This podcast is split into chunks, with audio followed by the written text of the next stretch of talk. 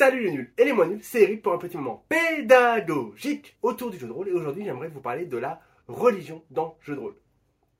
Petit disclaimer rapide, je suis moi-même catholique mais peu pratiquant, mais je vais m'attarder, donner des conseils, parler de comment utiliser la religion dans la fiction et dans vos parties de jeu de rôle, je ne parlerai peu ou pas de la religion des participants et participantes autour de la table puisque ça ne m'intéresse pas je suis assez ouvert d'esprit, n'importe qui peut pratiquer sa religion comme il l'entend.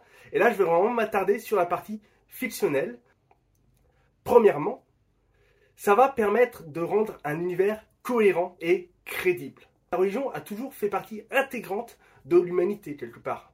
Que ce soit les vieux rites païens, que ce soit les panthéons polythéistes de l'Antiquité, ou même encore les religions monothéistes plus modernes, ça fait partie de l'univers, ça fait partie du monde, et il y a également de très nombreux univers de jeux qui vont avoir leur propre religion, leur propre panthéon. Si on pense par exemple aux Royaumes oubliés de Donjons et Dragons, l'univers principal, celui qui est en tout cas le plus joué pour Donjons et Dragons, il va y avoir différents dieux, et il va même y avoir une classe qui s'appelle le prêtre. En échange de prière, en échange de foi en sa divinité, il va se voir octroyer des pouvoirs.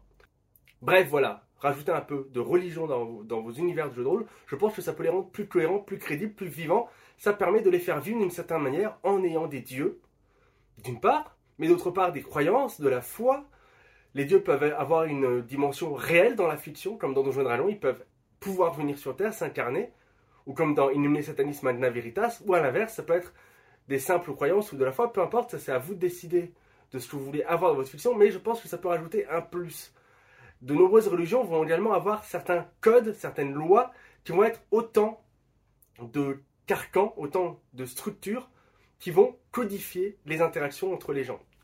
Une ville très religieuse va sûrement avoir des règles qui vont être différentes qu'une ville moins religieuse, etc., etc., etc. Bref, la religion peut être un bon moyen aussi de rajouter de la couleur, de rajouter de la vie à vos univers de fiction.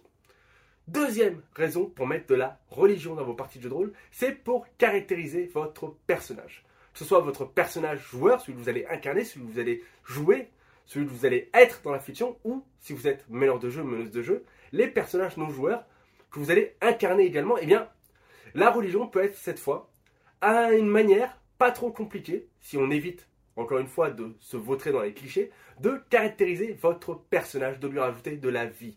Un personnage qui est religieux, peut-être que ça va lui imposer un code de conduite, peut-être que ça va teinter sa manière de vivre, peut-être que son existence va être changé par le fait qu'il croit en telle ou telle divinité. Un exemple que j'aime beaucoup pour ça, c'est dans les comics, c'est plus précisément chez Marvel, le personnage de Daredevil. Il y a bien sûr, comme toujours, beaucoup d'auteurs différents, d'autrices, scénaristes, et il y a des arcs différents, mais une chose est sûre, c'est que la religion catholique fait partie intégrante de la vie de Daredevil. C'est quelque chose qui fait partie de lui, et sa croyance, sa foi en Dieu va énormément teinter le personnage ça va être plusieurs choses. Hein. C'est pas que ça, Daredevil, mais ça fait vraiment partie du personnage. Je me rappelle de longs moments dans le confessionnal avec le prêtre, avec son ami prêtre, où il va se confier, il va parler de ses doutes. Ça va être aussi une manière de teinter son code d'honneur, parce que Daredevil fait partie de ces nombreux super-héros qui ont un code d'honneur. Mais ce code d'honneur-là est étroitement lié en sa foi catholique. Tu ne tueras point, et un des onze commandements, et effectivement, Daredevil va toujours faire du mieux qu'il peut pour ne pas tuer il va avoir beaucoup de remords sur euh, son utilisation excessive de la violence. Il va se confier à ce prêtre, il va prier, on va le voir avoir des doutes, on va le voir souvent à l'église. Bref, ça caractérise le personnage de Daredevil et je pense que Daredevil ne serait pas aussi intéressant si on enlevait toute la partie religion, toute la partie foi catholique. Et c'est vrai pour tout un tas d'autres super-héros. Captain America, pareil, il est protestant, lui, mais bref, il, a parfois la religion qui va teinter sa manière d'agir, qui vont l'orienter. Il y a Miss Marvel qui est arrivée euh, très euh, récemment sur Disney Plus qui est musulmane et sa foi va également teinter le personnage. Ça va permettre de rajouter de la couleur, ça va permettre de rajouter certains points d'intrigue. Bref, on peut caractériser son personnage. Et c'est pareil lorsqu'on fait du jeu de rôle, qu'on joue par exemple un prêtre. Le fait de jouer un prêtre, ce n'est pas anodin. Certes, dans Donjons et Dragons ou d'autres univers où les dieux existent et nous octroient des pouvoirs, on va avoir des pouvoirs, mais au-delà de ça, on peut aussi jouer dans un univers contemporain, fantastique ou pas, un prêtre et avoir envie de jouer cette foi religieuse avoir envie de jouer cette croyance en un être supérieur qui guide nos actions et avoir envie de jouer là-dedans, avoir envie de jouer sur le côté moral, sur le côté charité. Bref, c'est intéressant d'avoir un personnage religieux. Et c'est vrai aussi de l'autre extrémité du spectre. On peut aussi avoir envie de jouer quelqu'un de profondément athée, qui ne croit pas en Dieu, qui n'aime pas la religion, qui peut être anticlérical, bref, ce que vous voulez, bref, la religion. Quelle que soit la manière dont on va le prendre, ça peut servir à teinter notre personnage et à lui rajouter de la cohérence, de la crédibilité. Et c'est intéressant. Troisième et dernière raison, selon moi, d'impliquer de la religion dans vos parties de jeu de rôle, c'est pour faire de l'antagonisme, pour teinter les méchants.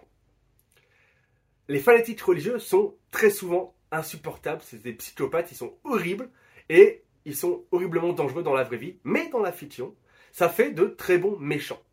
Un cardinal, si on fait du KPDP, qui est droit dans ses bottes et qui est à fond dans la région et qui est euh, moralement un peu discutable, bah, ça fait un très bon méchant. Et ça marche dans beaucoup d'autres univers comme Warhammer 40 000 ou la Sainte Inquisition euh, dans Vampire la Mascarade. Bref, les personnages religieux peuvent faire de très bons méchants. On peut les agiter comme des épouvantails pour faire peur à ses joueurs, soit dans des jeux où on joue des vampires, des jeux où on joue euh, plein d'autres choses. Ça peut être aussi voilà une des raisons de mettre de la religion dans vos parties, c'est de rajouter du poids à vos antagonistes, un peu comme on l'a vu précédemment sur les personnages joueurs. Ça va permettre de colorier, rajouter de la couleur, rajouter de la crédibilité, rajouter de la cohérence, une certaine solidité au personnage. Ça permet aussi de jouer sur la personnalité des personnages, que ce soit des personnages joueurs ou non joueurs. Bref, la religion, dans vos parties de drôle, ça peut être chouette. Et moi, je m'arrête là-dessus. Merci de m'avoir écouté jusque-là et je vous dis à plus, c'est nul.